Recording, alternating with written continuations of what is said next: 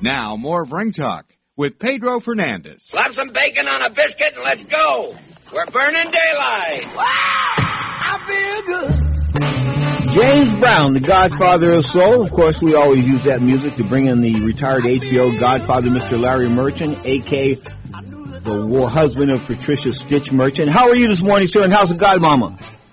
Uh, we're doing good, uh, Pedro. And um, by the way, I don't know if I ever told you that I saw James Brown in a performance in a in a on a Paris street outside of the center of Paris, and there were people, including us, hanging from the trees and from um, buildings and so on, listening to James Brown in Paris. Did you, did you know he was a boxer of sort? I didn't really know that. Well, I'm joking. I'm joking, Godfather. What I'm trying to say is he knocked out Tammi Terrell about 15 or 20 times. He was a singer with Motown. He was a very violent man. I mean, I I met him one time in Oakland, California. I was backstage and got to watch him go out on the stage and do his thing, but he wasn't a great human being. Well, there, there are not a lot of us who are, but it doesn't excuse that kind of behavior. Exactly. Um, questions for Larry Merchant.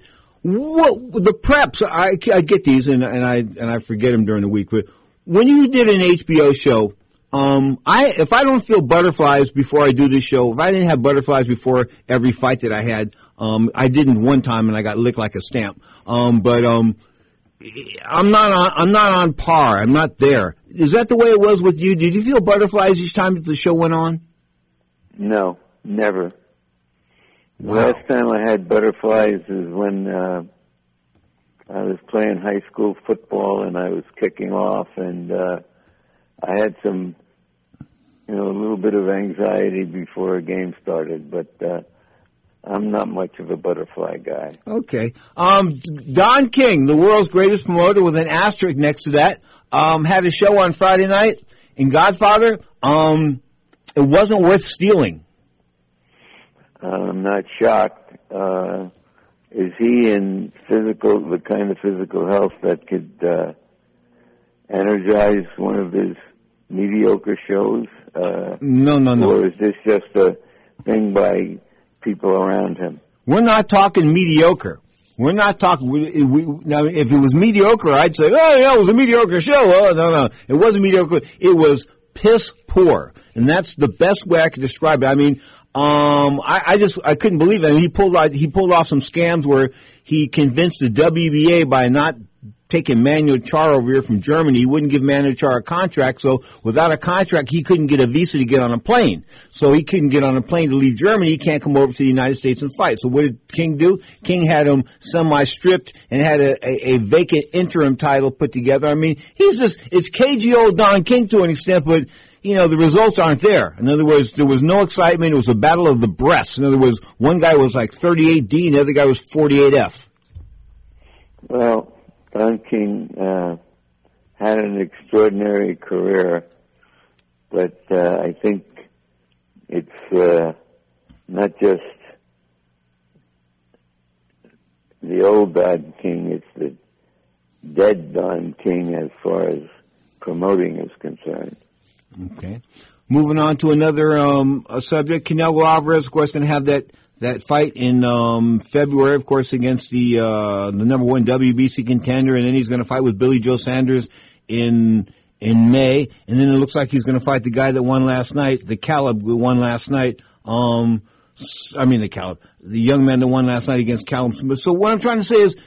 I'm getting all this heat from Mexican fans, and I get it through Hector Martinez because he's into the Mexican media and this and that. And they they're really dogging Canelo. They think Canelo should fight guys like Charlo and maybe Triple G again and stuff like that. They want to see real fights. They're tired of seeing this this Eddie Hearn uh, promotion where Eddie gets one guy from across the pond and one guy over here, and he's able to pimp both sides for for, for viewers. Well, isn't Saunders uh, one of the opponents, and he's a guy in his early 30s who's never been beaten? Mm, This this is true. I mean, no, I'm not. But I mean, what's wrong with that? okay, granted, no, I. I, I, I'm going to tell you something. Uh. uh, when Henry Armstrong and Sugar Ray Robinson and back in their days, they didn't fight the top guy every time. And that was a time when uh, money was scarce and they had to fight a lot to live a lot. Uh, I am very excited about Canelo's plan to fight three or four times next year.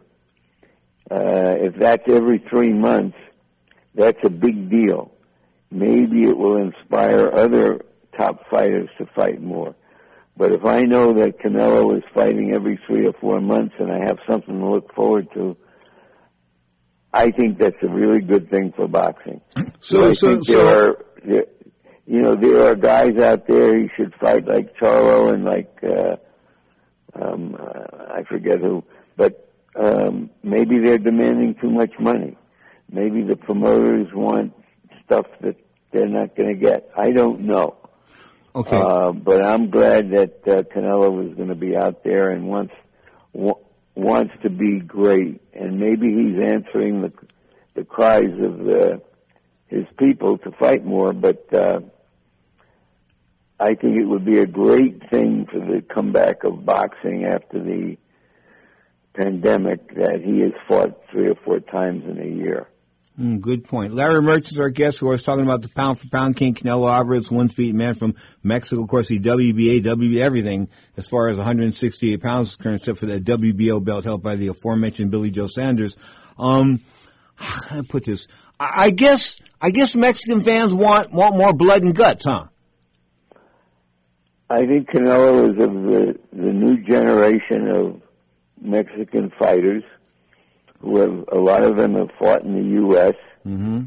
and they don't ignore boxing anymore. they, they, there are very few guys who come along who can be uh, Chavez, and um, maybe Chavez spoiled them.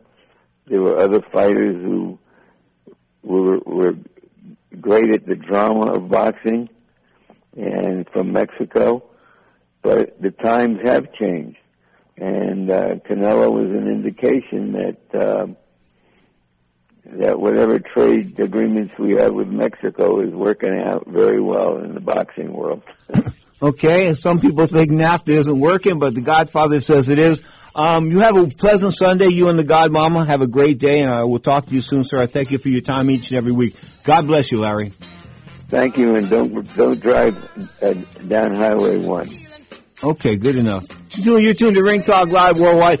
The coast is falling in here in California. Parts of the coast are falling into the ocean. That's what Larry was talking about there. You are tuned to Ring Talk Live Worldwide. Check it. You're inside looking into the world of boxing and MMA. I've got open phone lines. You want to join me? You can.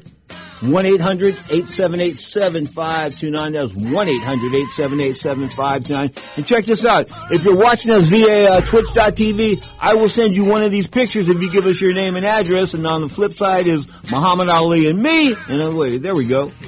Wait, there it is. And then on the other side is just me. Bottom line is you are tuned to Ring Talk Live Worldwide. God bless America, Pedro. Post Ballard. Hey, baby. baby, baby, baby, baby, baby, baby, Baby, baby, I got the.